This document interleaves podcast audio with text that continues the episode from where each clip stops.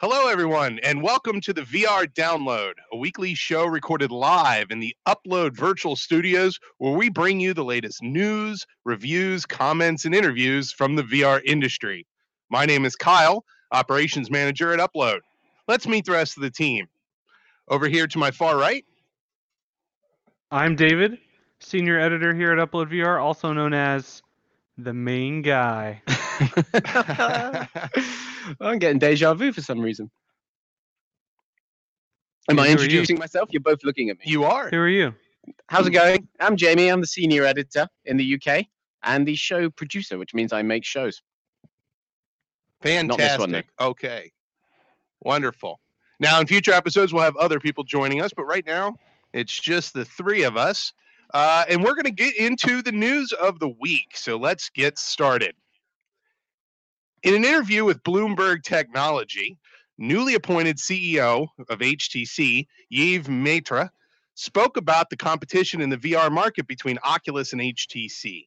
He also spoke about the VR market at large and how it has affected HTC's performance and stock price. He is quoted as saying, I'm not sure that the target is to beat Oculus. Gentlemen, what do you think about that statement? Can I can I just Uh, first say I'm going to give you this hand symbol for your pronunciation of HTC CEO's name. Well done. Thank you. Well You done, know, sir. I'm gonna I- I- give I you- looked- I'm gonna give you Yeah, this yeah, this hand yeah. symbol. yeah, This hand symbol. Yeah. yeah. I, I- I spent a lot of time on Google trying to figure out how to pronounce that correctly. So thank you. That's very important. That's very important. Um, I think it's an interesting comment. Um, I think HTC is in a very interesting space right now. Uh, obviously, the Cosmos is newly out, newly launched, and has had some issues, I would say, um, in terms of the tech. David reviewed it. Um, and also, just on the front of where it fits in the market, I think a lot of people are still wondering what the answer to that question is. Cosmos costs between a Rift S and a Valve Index. If I'm It's right, yeah. almost exactly in the middle. Yeah. yeah. Yes, exactly. Which means it's a mid-range headset in a market that I'm not necessarily sure needs a mid-range uh, pr- uh, headset at the moment, if you know what I mean.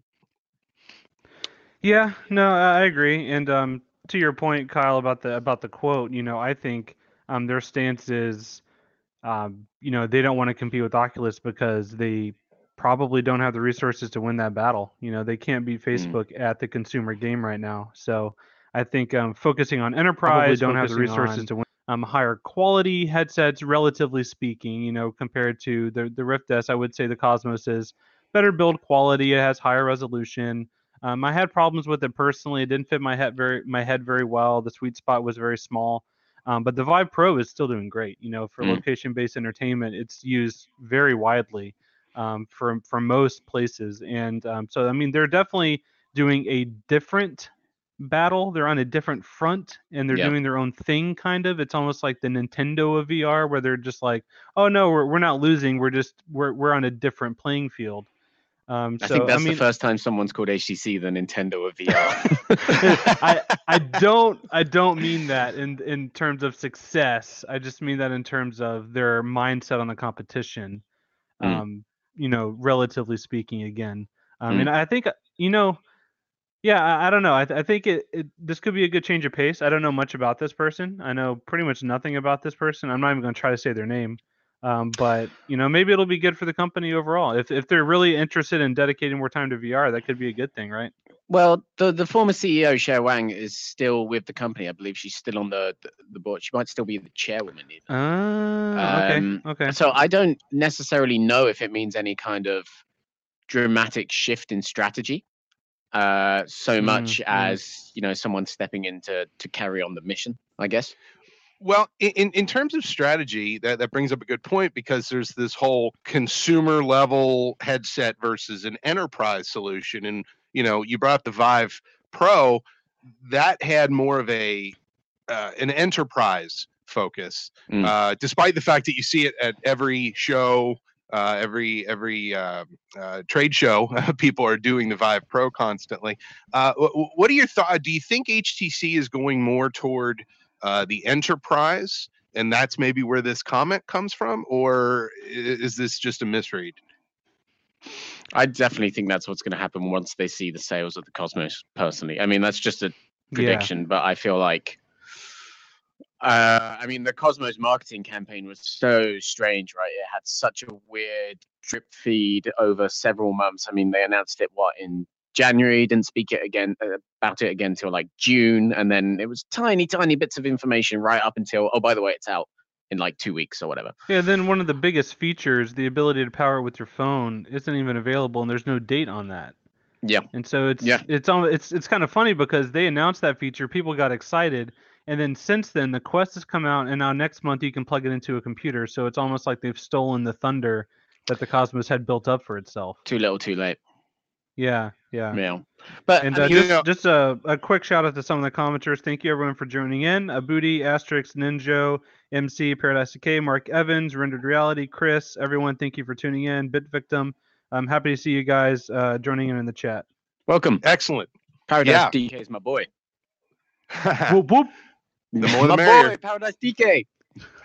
you Anyway, know, a- an- another big point of contention uh, with the Vive Cosmos or the HTC Cosmos is it is it inappropriate to say Vive Cosmos? No, that's the name. It's the Vive Cosmos. Yeah, it's the Vive. Okay, so it's going to continue to just be that Vive line, but uh, the battery life for the controllers. Um, you know, Mm. originally it was reported as giving only two to three hours of life uh, from two AA batteries per controller. And HTC is now claiming that there's actually more than that, that it should provide more. David, you're the one that did our review on uploadvr.com. What are your thoughts on that? Well, they've issued a lot of updates to the like the firmware of the controllers, the software that runs the Cosmos, the powers that the Vive Reality program, all that has gotten a lot of updates since I reviewed it. Um, even between the time I opened my review unit box and the embargo lifted, there were like two software updates. Mm. Um, so they're constantly iterating on it. And I think they issued some updates to the way that the controllers handle that light because I think the bright, bright light is what really drains the batteries quickly because they're they are very bright. I'm saying like I can out of the front when if I move my hands over here whenever I'm in VR, I can see that light through the nose gap. Like it's a bright controller light. Um, so I think that is what drained the batteries pretty quickly, and I think they've kind of improved the way that the way that the controllers handle that light. Um, is my guess, and they're saying it now has four to eight hours, which, I mean, if if I'm saying around three hours of heavy use, and then they're saying four plus hours, that's not a big difference anyway. Um, but you know, maybe the batteries I got weren't very good either. I don't know. I just used the ones in the box. Um, but I haven't really used it very much since my review posted because literally the day the embargo lifted for the Cosmos was the day I got Asgard's Wrath. Mm. So I've been playing Mm. that pretty much nonstop since I got it because I, I had to for the review. It's Yeah. a challenged away where you put time for things Yeah. like that. Now, a- alongside with the uh, the battery discussion, uh, you, David, you, and actually Jamie, you as well, have both had uh, other headsets with other controllers. What has been your experience with battery life? Because I know what my personal experience is, but I want to hear what yours is. Uh, well, I guess when it comes to PlayStation VR, they have embedded uh, rechargeable batteries, right? Which is my preferred way of doing things. But I have the old version of uh, the Move controllers that need the is it the micro USB, like the first version of the smaller USB? Yeah, I, I get mine yeah, mixed they're up, annoying. and I'll like I don't have those cords anywhere No. easily. Yeah. So that's annoying. Um, on the Quest, uh, Quest and Touch control, uh, Rift S controllers, um, I just bought a pair of rechargeable batteries, which um have been going well so far. Actually, one uh, one of them's going low, so if I lose a uh, lose a hand in the middle of this podcast, don't panic. All right, David, well, what about you? Uh, for me, I, I like things that are in, embedded rechargeable. You know, I'm I'm the kind of person that usually tries to have a dedicated spot that I put all of my things. Um, so I have you know like a dock behind my TV in the living room where I hang my PSVR headset. I put my Move controllers, my DualShock charges, all right there. Um, in my office, I've got a little corner where I have my Quest in its case where I have it plugged in if I'm not using it. Um, you know, I've got you know that I prefer that um, over batteries. Uh, that being said, I do buy them in bulk from Costco, so I just stock up on them. And I, I was just I, gonna say. I haven't bought batteries in a couple years. I mean, so I mean, I have a lot, so it's not a huge deal. Yeah, we went from everything in our house being uh, completely rechargeable, just plug a cord into it, to now suddenly I'm buying bricks of batteries, double A's and triple A's from Costco in bulk. Uh, it, it, it's just the way it works. So let's move on to the next big story. So uh, Sony has recently announced that the PlayStation 5 is launching in holiday 2020. The new DualShock controller will have haptic rumble and force feedback triggers. Sony first confirmed the new generation PlayStation back in April, but this is the first confirmation that it will indeed be called PS5. So, first of all, Jamie, I want to know do you own a PlayStation 4 currently? Uh, yeah, I have the standard PS4. I never bought a PS4 Pro actually. I never upgraded. Okay. No. All right. David, what about you? PS4 or Uh, PS4 I have Pro? Yeah, I have both? both. Yeah, Yeah, I've got Fancy um, pants. I've got the Pro in the living room on the big fancy 70 inch 4K TV, and I've got my regular one in my office right here, right next to me, so I can, uh, you know, have access. I have two PSVRs also, because Stop Valerie, it. my my wife and I used to play a lot of Firewall, and so we would we had two aim controllers, two PSVRs, two PS4s, and we would get online and play Firewall, and it was it was a blast. So, um, so I'm yeah. curious, David, what would it take to convince you to buy a PS5?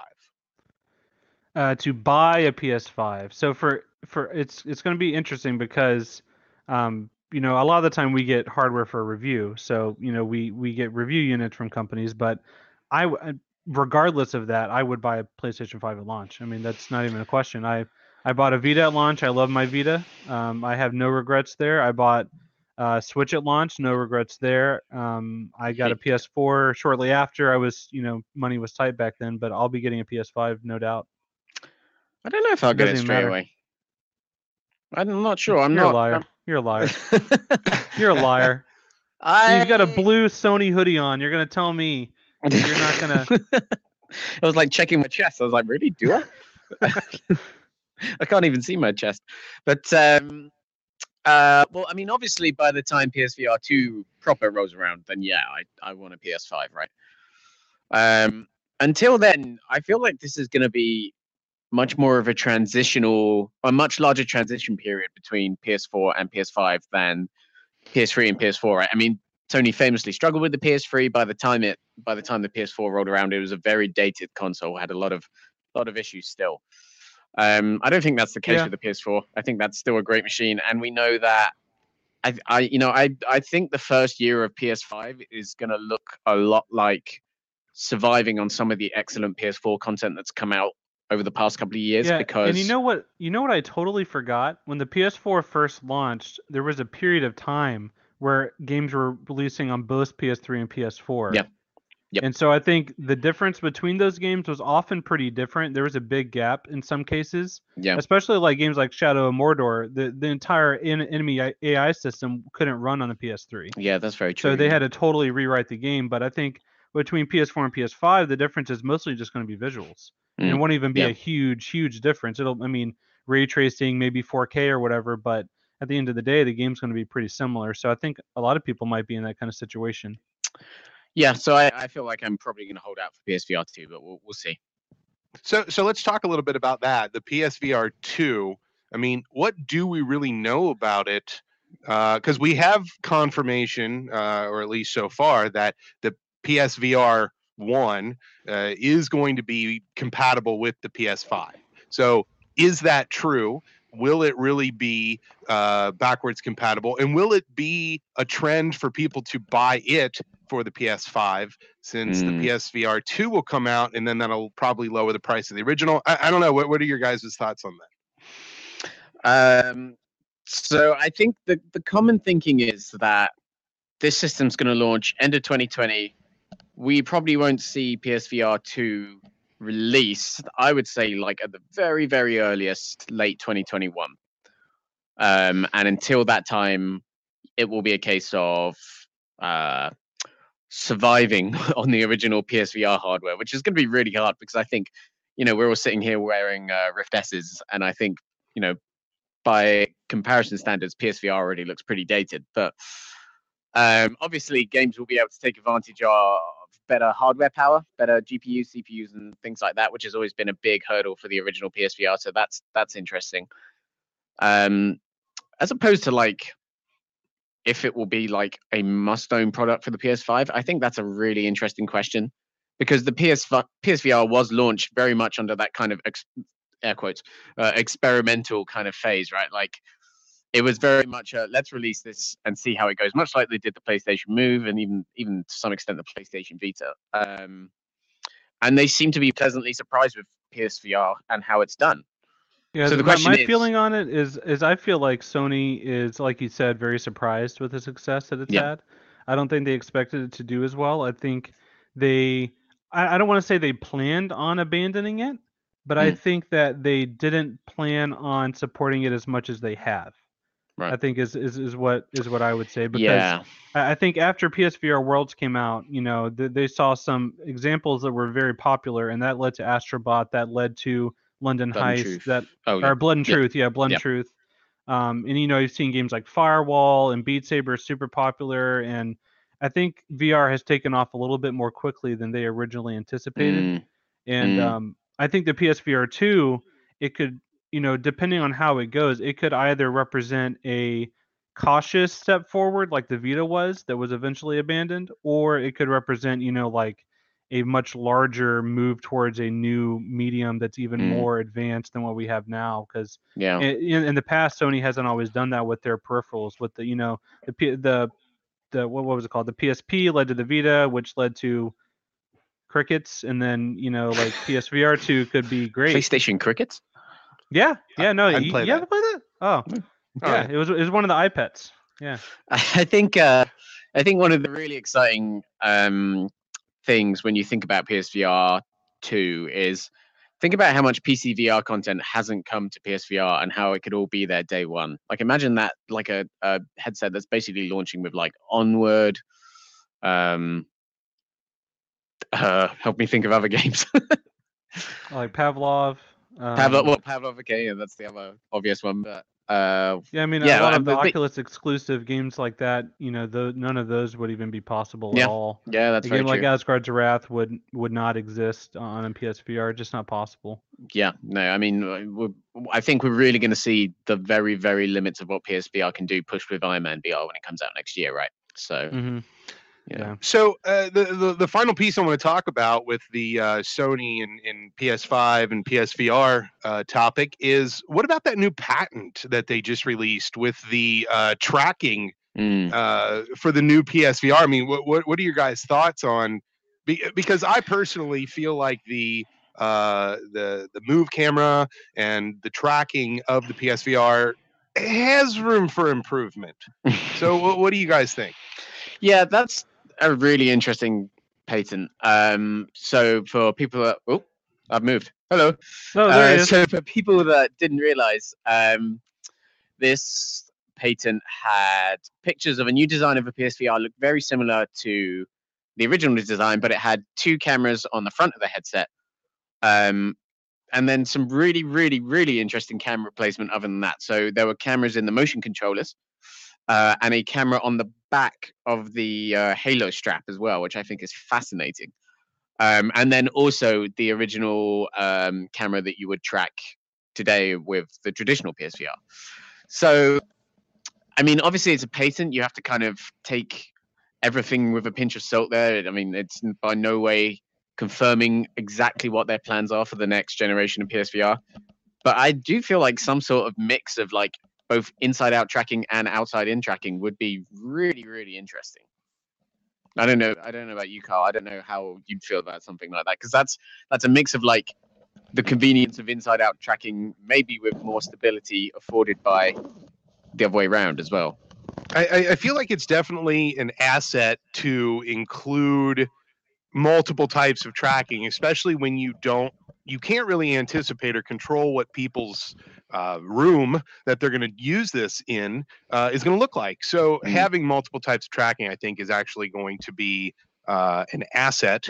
Uh, Mm. Because there's there's difficult things with each type of tracking. There's different types of light problems. There's uh, occlusion issues. There's certain materials are not reflective enough. Uh, you know, certain cameras can't see certain things. So yeah, there's there's a lot of challenges there. So I think having multiple methods would actually be pretty valuable. Mm. Uh, David, do you have any thoughts on that? Oh, I definitely agree. Yeah, I think uh, multiple methods would would be really nice, and uh, Probably probably a good idea, and um, it would definitely aid the backwards compatibility for sure. All right. Let's move on to the next story. Minecraft Earth, the upcoming mobile AR game based on the incredible popular Minecraft series, went into closed beta a few months ago. The big question is if Minecraft fans will be drawn to play in this format, or will it simply be another Pokemon Go clone? Now, David, I'm going to start with you. Did you play Pokemon Go? Uh, for a couple weeks, I I wasn't a huge fan, and I'm still not. Um, it just you know it doesn't appeal to me a whole lot. Um, the things that I liked about Pokemon, um, you know, growing up was mostly just nostalgia, and um, you know, having them on, on a phone app, it wasn't, I don't know, it wasn't the same. So I just, it, it didn't have a lot of staying power with me. Um, but I was fascinated by the effect it had on society. Um, you know, I don't think we've ever seen a game have that wide, far-reaching of an effect outside of the gaming bubble. Um, you Mhm. know, businesses were shutting down and changing store policies, and I mean, there was a significant effect on uh, just the world. And so, I mean, Mm. not many games can say that. Um, the one of the only other games that can say they've had any sort of effect of that size would be Minecraft. I mean, it's one of the most ubiquitous properties out there. Kids around the world play it every day on their phones, on their consoles, on their computers, and uh, Microsoft uses it for education. For you know, in schools, there's a whole separate branch of Minecraft just for educational purposes. Um, so I mean, it's definitely a great, great, great platform, um, and I think this has the potential to be really special. I think um, it's not going to be a Pokemon Go clone. It's going to be something where you it's it's closer to actual AR, where you're manipulating objects in augmented reality that are inside the real world you view through your phone, rather than just a Google map with icons on it. So I mean, this is going to be a step forward. I think. Jamie, what are your thoughts? That's a great question. Well, did you play the Pokemon Go? Did you go out and wander around and collect things? Uh, no, not really. I it's um I've never found smartphone AR to be hugely engaging personally. I mean, I I even struggle with the term AR for that kind of gaming. I um, and I, it's not it's not to put it down. Like I'm I'm glad that people enjoyed it. I'm glad that people who enjoy Pokemon Go got out, you know, and found a new way to interact with the world, which I thought was really really cool. Um, for me, what I look for in gaming is immersion and narrative. Um, and that's that kind of platform in its current state doesn't really offer that to me. Um, so I think even with with Minecraft, which uh, has some really cool fe- features, I'm sure we'll talk about in a second. It's personally not my cup of tea, but for people it is. I you know I applaud. Please go and enjoy.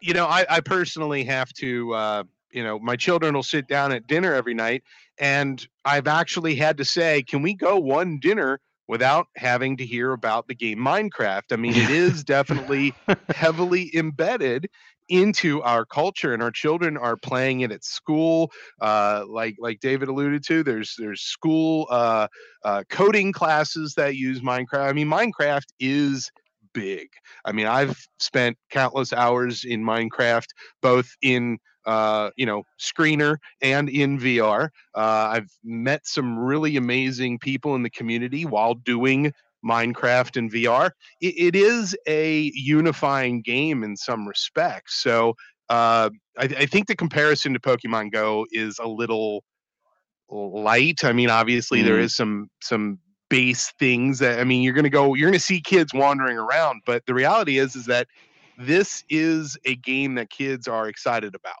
Yeah. And so I'm thinking that this is gonna be probably a pretty big deal. Yeah, for sure. Yeah, I mean, I'm not. I'm not putting it down. Like you know, if you enjoy it, more power to you. And just you know, I will not be Minecraft earthing or Harry Potter. You watch see- your mouth. All right.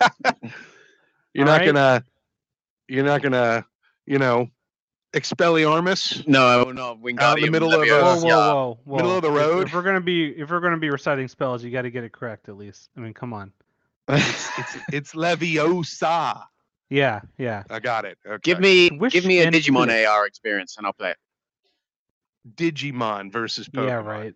Yeah, okay. Digimon. Uh, you're, you're one of those well- people that claims Digimon is better than Pokemon, but then you don't actually buy the games or watch the anime anymore, so no one cares. You're like Watched you, the you- movie you the other pretend to be a fan. You pretend to be a fan. I pretend to be a Digimon fan.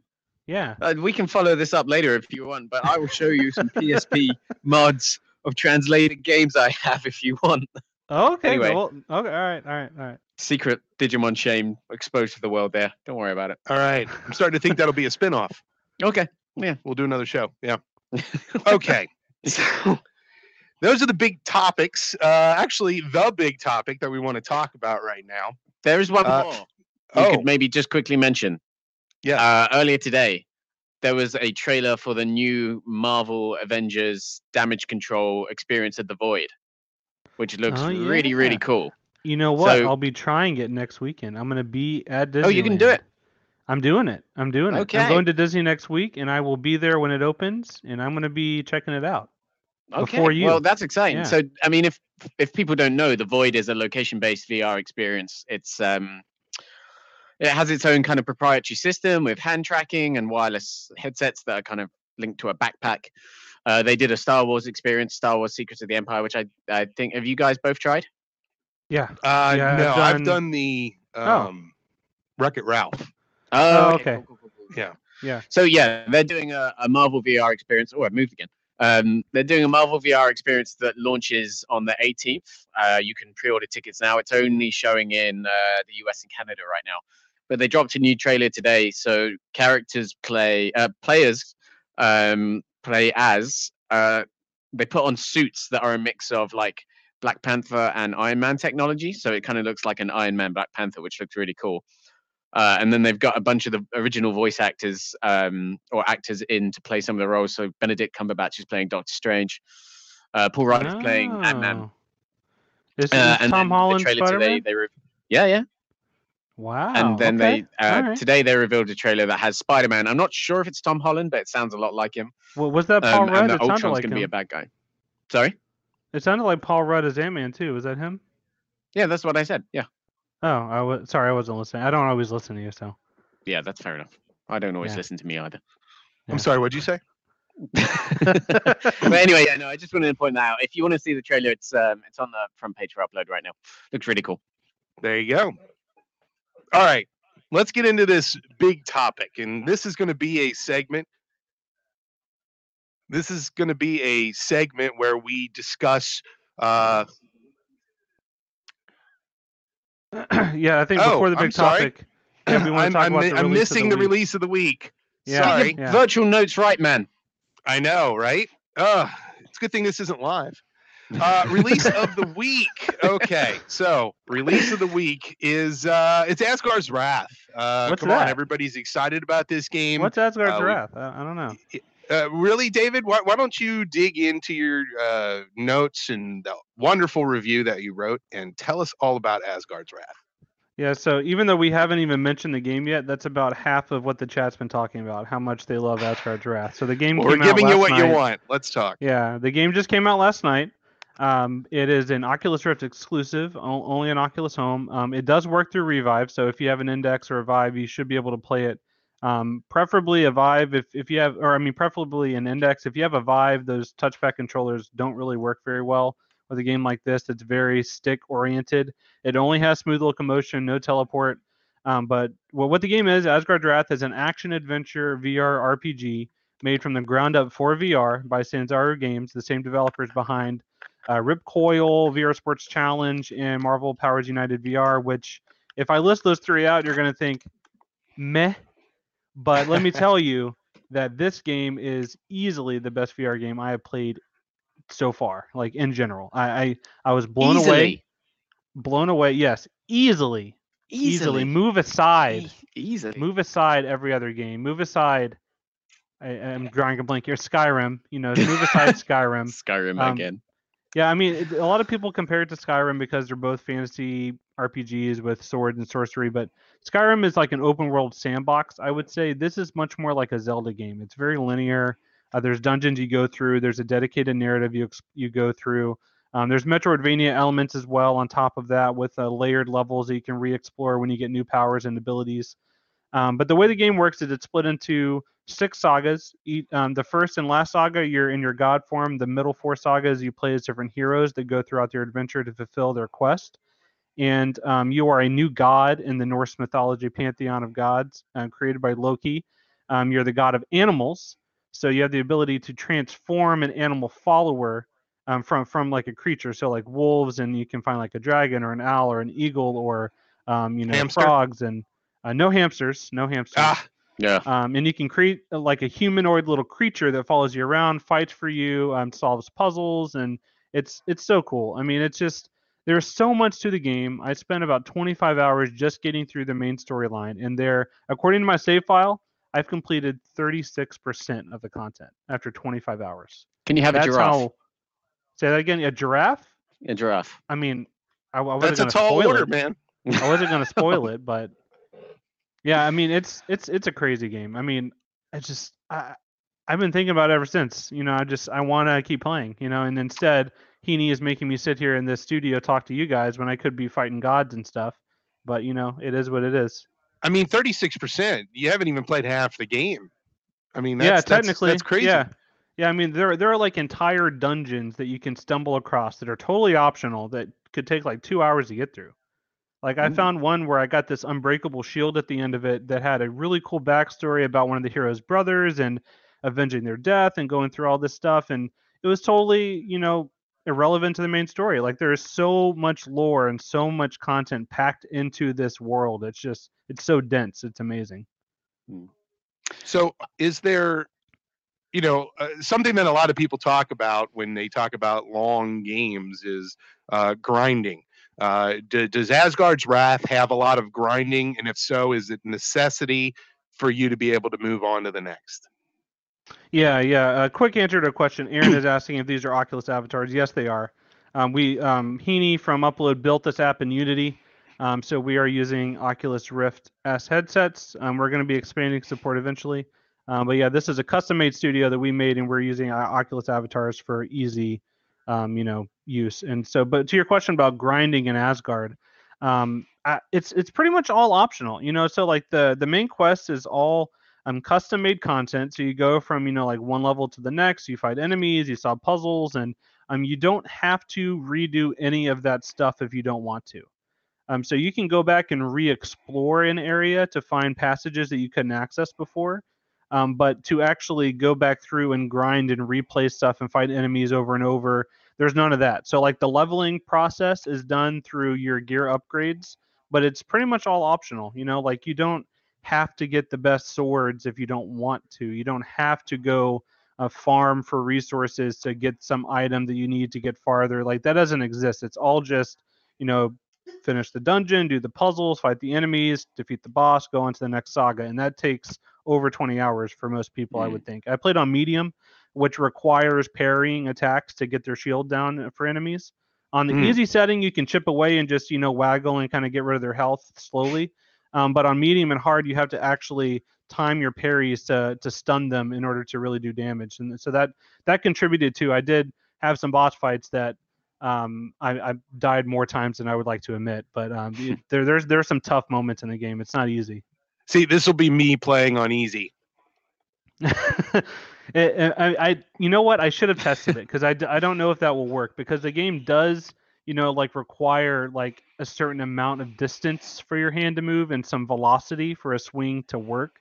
Um, but you know on easy I don't know. Maybe that's not the case. Yeah.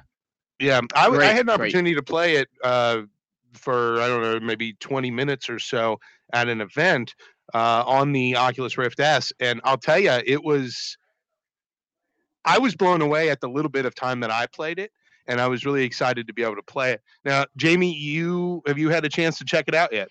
So I actually have played about half an hour of it now. I had not yesterday, but now I have played half an hour of it, so I can comment. I think it's very nice. Um, I think graphically, so uh, there's this interesting uh, topic to be talked about here about Oculus Studios kind of stepping up its game. Right, there was in in 2017. I think Oculus Studios released what, like one exclusive game a month, wasn't it? Something yeah like that. every month yeah and it was like it was cool. A lot of the games were, you know, graphically very polished, but they weren't very long. I mean, Robo Recall was kind of long, but the rest of them were all kind of, you know, one or two hour affairs, right? right Um, and and and that was all part of like a search for what players want in VR, wasn't it? Pretty much, it was let's let's dip our toes in with this assortment of games and see what we should stick to and keep going with. And obviously, one of the answers they came to was Asgard's Wrath. And I I got to say, within playing it for half an hour, I really got that sense of this was a commitment from Oculus rather than an experiment. Like this Mhm. was a Yeah. full game. Like you know, I mean, it's such a overused term in VR right now. You know, what is the full game? But um, I definitely got the sense as I was walking over the Rainbow Bridge and just like taking in like the detail and the architecture there just in the opening moments and then the character models and the boss fight going forward it definitely felt like the first time like this publisher as as they are they're a publisher they they ally with third parties is uh is stepping up their game and moving into stuff that is on another scale from what what they've done before. Yeah, I mean it's it's one of the first VR games where I feel like, you know, you know, think in your head of like your favorite video games, you know, your favorite Mm. video games that are single player story driven. Um, most of them are probably not longer than Asgard's Wrath. You know, like Yeah. it doesn't. You don't really have a tier above that other than Skyrim, you know, The Witcher, or those like massive sandbox style games. Um, but you know, for like structured linear narratives, like 20 25 hours like that's kind of the what most gamers consider to be like the the bar you know like that's Mm. kind of what people want out of a premium AAA game is it's only 40 bucks like i'm surprised they priced it at that at that point Mm. because it it rivals you know $60 games that come out from ubisoft and ea you know like this is it- I, I think this is truly the best vr game that i've seen yet personally i mean it, i don't have any doubt about that for me it, it really so hits on my your taste review, on your review, uh, which we should talk about this. We've we've sort of changed. Upload has changed Oh, yeah. the way that we do our review system. Um, what what what what was the review score that you gave Asgard's Wrath? Uh, yeah, so I gave it a five star rating. Um, previously, we did a score scale from one to ten with half points, so like a twenty point scale functionally.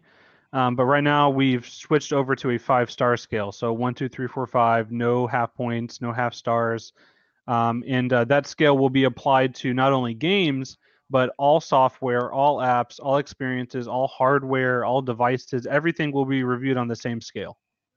hmm Mhm. Jamie, I believe that uh, you were involved in that conversation of changing over the rating yeah system. yeah um it's something i i mean per- personally i've wanted to do for a while i feel like um you know as david was saying we had two strands of uh reviews that upload previously we had games and experiences um and the experiences sided reviewing was very much experimental i mean like a vr experience which i would class as something uh, that isn't necessarily a game wouldn't have say maybe wouldn't have like a win or fail state like something like Asgard's Wrath would, but would um, primarily fuel the experience on let's say emotion and narrative to pull you through to the end rather than judging your skill like a game would. Um, that's a new genre of of of VR and, and a new medium in its own sense, and, and we've for a longest time we've been talking about how best to cover that content and that's something else we're doing with another thing we'll talk about later called the vr culture show. But um i think for us we started to realize that if we want to do right by the vr experiences we kind of need to unify our review system to make sure that they're getting just as much love as the games right which is one of the big reasons between uh, behind moving to this five star system um, so yeah i'm really excited about it i think i think we'll end up using a much broader range of the scale here. Um, like I, I've been saying before, I think it's easier for us to award full marks to a game um, on a five point system. I think giving a 10 out of a 10, uh, 10 out of 10 is a different thing from giving a five out of five stars. Um, I don't know. I mean, I guess we can we can question David. Um, would you have given Asgard's Wrath a 10 if we were still on that system? No, I think Okay. it would have gotten a nine point five. Um, Well, there you go. Yeah, I think there are some there are some parts of it that I just I don't know. I, I, but I mean, that being said, I, I wouldn't give it a four. You know, on uh, the five point scale. By giving it a five, it feels I don't know. Like I think it's a more universal understanding. Like everyone knows, five stars means, hey, this is really really good. Like you you should probably play it. It's really good. Four Yeah. is like, oh, this is also really good, but eh, maybe not for everyone. Three is like, meh, average. Two is like, this kind of sucks, and one is, yeah, don't Mm. ever touch this. It's terrible. So I think Yeah. everyone kind of knows what that scale means, but a 10 point scale is too much variation without enough delineation, is how Yeah. I describe it. Like you, you Uh, don't yeah. know what the difference is between 4.5 and 5, or even a 5 and a 6, or some people think 5 is average, some think 7 is average. Like it just, uh, you don't know. So, I mean, I think five point scale works better. Well, as you can see, the Upload VR team had plenty of discussion about this. Uh, nobody liked my idea of having a rating system that went up to 11. So we are down to a five star system. Okay, uh, let's move on. Now that uh, we've got the release of the week out of the way, we can move on to what we are calling a segment, The Big Topic. And so the big topic for this week uh, Facebook recently updated its content guidelines for Oculus Quest to include a new section titled Oculus Platform Abuse Policy that could affect certain types of sideloaded Quest content, which leads us to this discussion. This is a big challenge for folks who like to sideload custom tracks on Beat Saber. Oh, what do we think about this as a team? I mean, Jamie, let's start over here with you. First of all, uh, have you done the sideloading Beat Saber track thing? So I realize I'm starting to appear as like the team grouch like straight away, but I don't like Beat Saber. so David, uh, what was your... no, go ahead. uh, I, um, so I uh,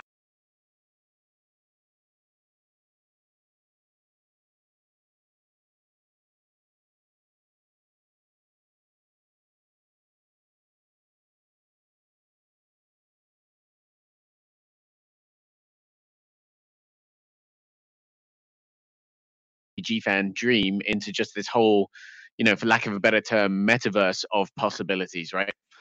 Um, and I think like in any given game, removing that kind of feature for people that want to spend, you know, those countless hours putting the kind of content they want in it is always going to be a negative, right?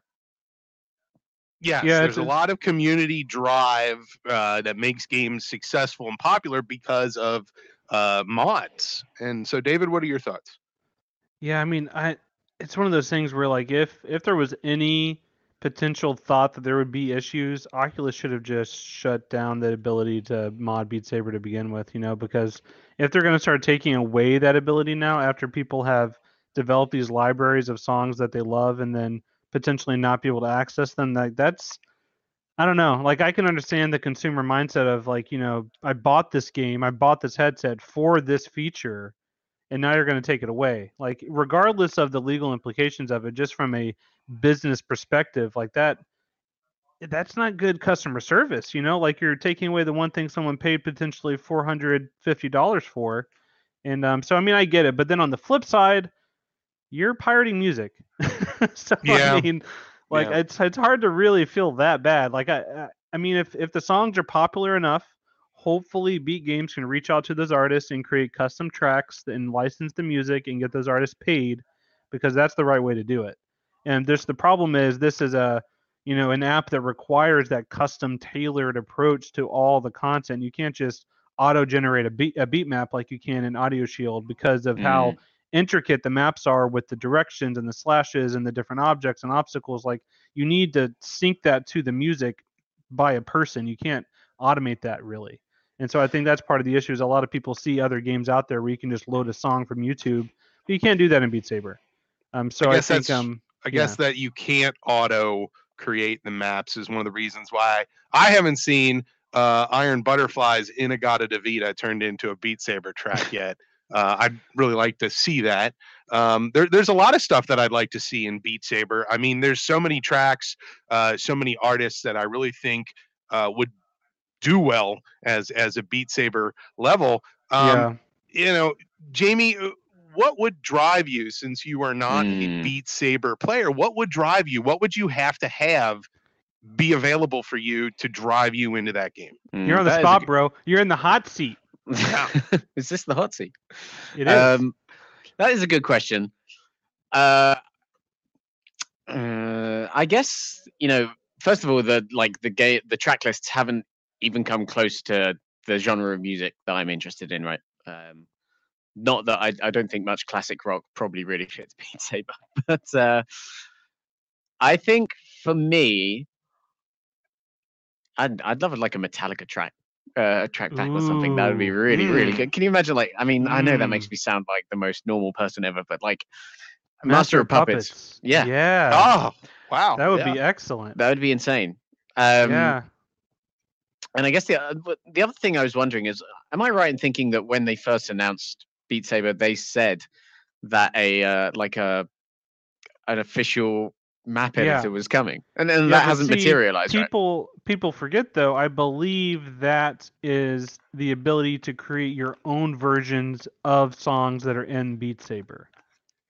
You can't Oh. Um, upload your own music. You can create your own tracks based on existing music. I, I could be wrong, but I so is that is how. that in the is that in the game now? No, not yet. No, they announced that forever mean, ago. they- There- There's yeah, still no multiplayer either, and they announced that a year ago, basically.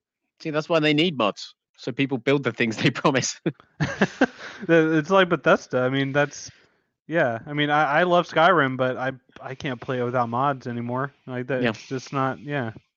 So currently, what happens is if you uh, install a mod for Beat Saber on your Quest, and then they update the software, it kills all the mods. Is that correct? Yeah, usually you have to re-download, or the the mod creator has to issue an update to apply the the most recent patch or whatever. Um, Mm. that I think It- that happens on PC as well. Um, and then that's similar to other games that are modded. I mean, updates come out, new Yeah. mods have to be created. I mean, Yeah. that, that's kind of typical for the gaming industry at large.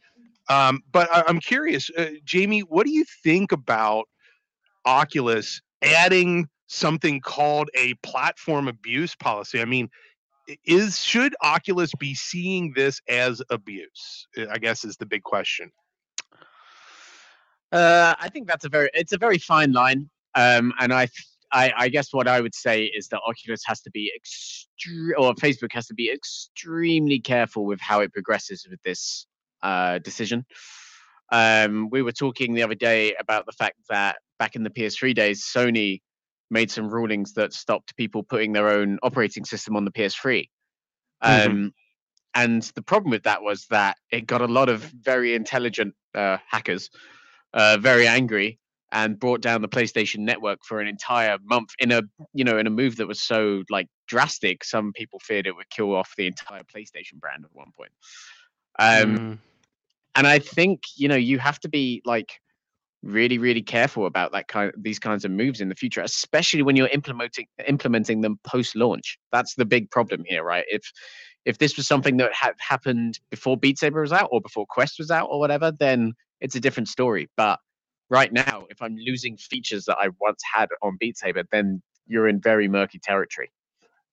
So, And, David, uh, I want to know: do do you think that there is uh, that this is uh, indicative of Oculus being stricter, uh, or is this just them covering their own keisters? Um, I I think it's probably the former. You know, when when the Quest launched, they they told people like, you know, you, we're not going to release every app on the Quest. There's going to be a stricter curation policy, and um, it's going to be more console-esque. Um, and some apps have been resubmitted that got rejected, like Richie's Plank Experience. They had to resubmit that uh, Mhm. after initially getting rejected. Um, so it's not always the concept that they're rejecting, but rather the performance or the implementation or not doing enough to make it comfortable or not doing enough to adapt it for standalone 360 or whatever the case may be. Um, so um, you know that that also applies to mods. Uh, like they issued that new update, like like like we're talking about, and whenever you logged onto your Quest, you would see a, a message that said, you know, like illicit modding or whatever could result in your Oculus account getting, you know, restricted or banned or Mm. whatever. Um, so I think um, you know, it, it's a, I guess it's a bit of column A, bit of column B. You know, they um, you know, don't want to get you know hit with you know some issues from the RIAA or anything like that. Um, so yeah, I mean, I, I get it. Um, and uh, just uh, to pull in some comments as well, people are commenting, uh, and now here in the live chat on YouTube. Um, uh, VR Gear says um, they think custom Beat Saber tracks that they've tried are quote overwhelmingly horrific. Um, so I guess they've had bad experiences with them. I Sorry, what that just reminds me that once uh, I was on the Beat Saber custom modding website just looking at what was available. Someone modded the entirety of not not just Shrek? the Shrek two, no, no Yeah. but not just the soundtrack, the entire film. The movie, yeah. There are people that have Uh. played that on YouTube and Twitch and stuff. It's it's ridiculous. And um, Yeah. yeah. thank you Maybe everyone for tuning in and uh, joining into the chat. Rendered Reality, Paul, Jade, um, Lily, Pad, VR Gear, Mike. Uh, just reading the names on the screen right now. Um, yeah, so thank you everyone for for tuning into the chat. We do appreciate it. And um, what up? yeah, hello everyone. Yo, And yo. uh, you know, Kyle, Jamie, me, David here. Um, but yeah, so I think um, it's it's an interesting time. You know, I think uh, someone in the chat earlier likened it to Napster.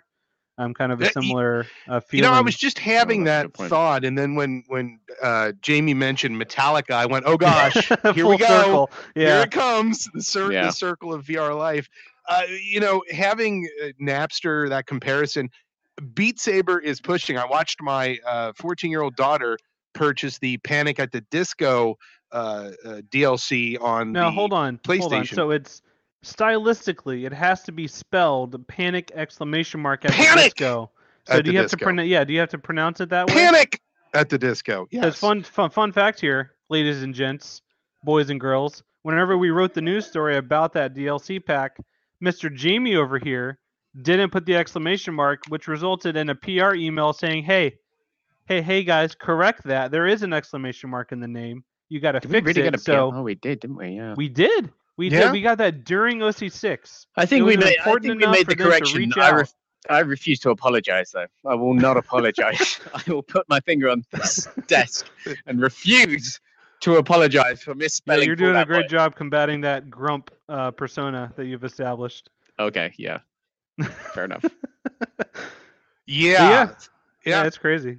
It's pretty interesting. Okay, so I think we've kind of talked that subject to death. Uh, Jamie, you mentioned earlier that there are some other new, fun, exciting uh, offerings that Upload VR is producing. And why don't you give us a rundown and tell us all about those things? Yes, I did, Kyle. So, uh, Upload VR, we don't have finger tracking yet, so I can't raise my second finger to tell you we have two exciting things to tell you. So, I'll say, first exciting thing the VR Culture Show. It's live now on YouTube. It's a very, very cool new experimental thing we're doing, which highlights not just VR games, but new experimental VR experiences. Now, there are loads of really, really good VR movies, VR in medicine, VR in business, all these kinds of crazy applications that are incredible and you know quite often go beyond what you can do with a VR headset at home as well.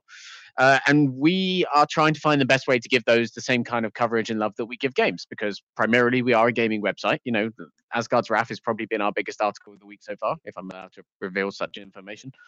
Um, and we want to make sure that we're giving equal love to the other sides of the industry that are doing work that's just as important. So that's what the VR Culture Show is. The first episode is up now.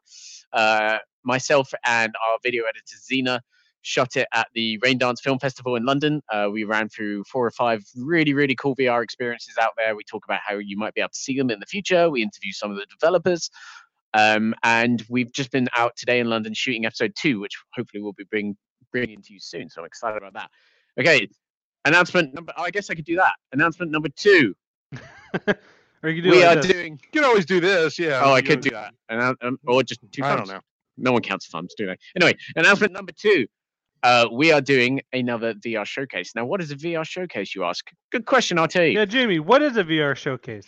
Thank you for asking, David. I'm glad you asked that question. A VR showcase is a little like a Nintendo Direct for VR, if you've seen Nintendo Direct, or a Sony State of Play. The idea being that there's no great place to announce a bunch of crazy, cool, exciting VR games right now. So we decided we should do it ourselves, and we did that at E3, and we had the E3 VR showcase, and it was fantastic. And we How many how many people watched it live, Jamie? 16,000, David. I'm glad you asked that question. Thousand people were watching live. I Yeah. legitimately thought Mhm. about five people would watch it live, but it was 16,000, which I was pretty happy with. We've got over 50 right now. Over Sweet. 50.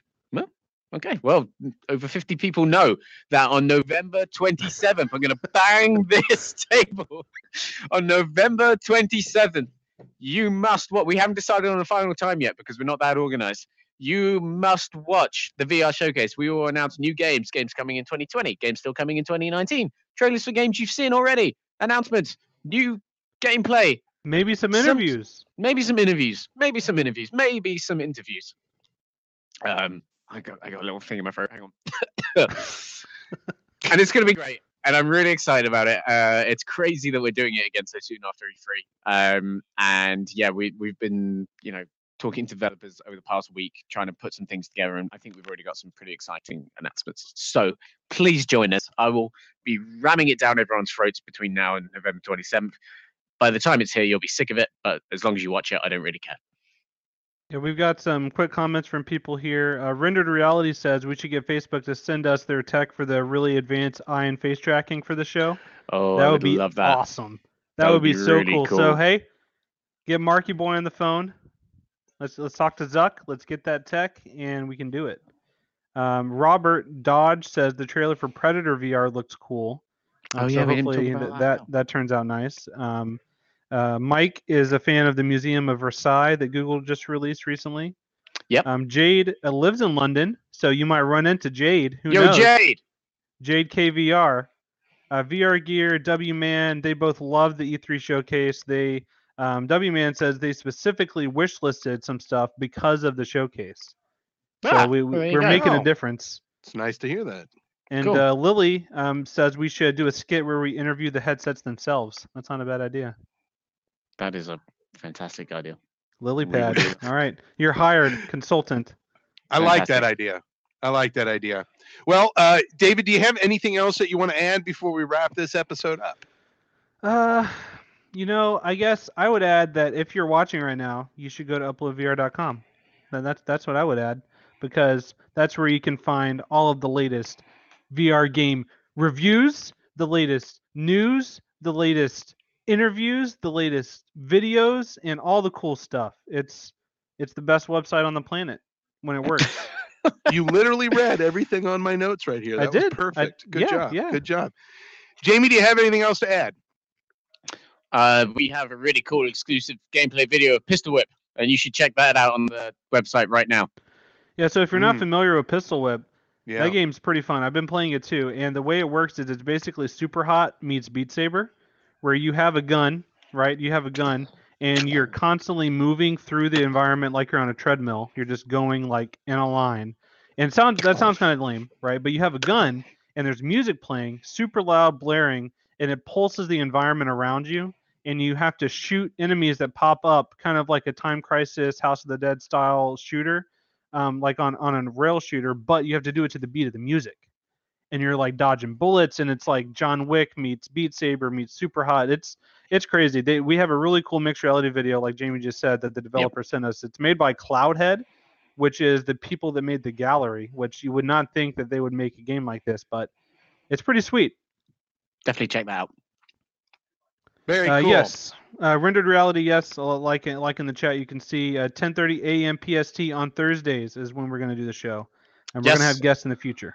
And if you subscribe you to the see- YouTube channel, that would be good. Yes, and as you can see, David is reading these comments live. So if you want your comments to potentially be read by somebody on our team during this show, you need to go and watch the show and leave the comments live so that way we can interact with you. Uh, yeah, so from everybody here at Upload VR, uh, that's it for this week's episode of the VR Download. If you enjoyed this, like David said, please like, subscribe, leave comments, and remember to visit uploadvr.com for all of your latest VR news and reviews. Thank you for joining us. We'll see you in the future. Goodbye, Paradise Whoop, DK. whoop. Wah, wah, wah, wah, wah, wah.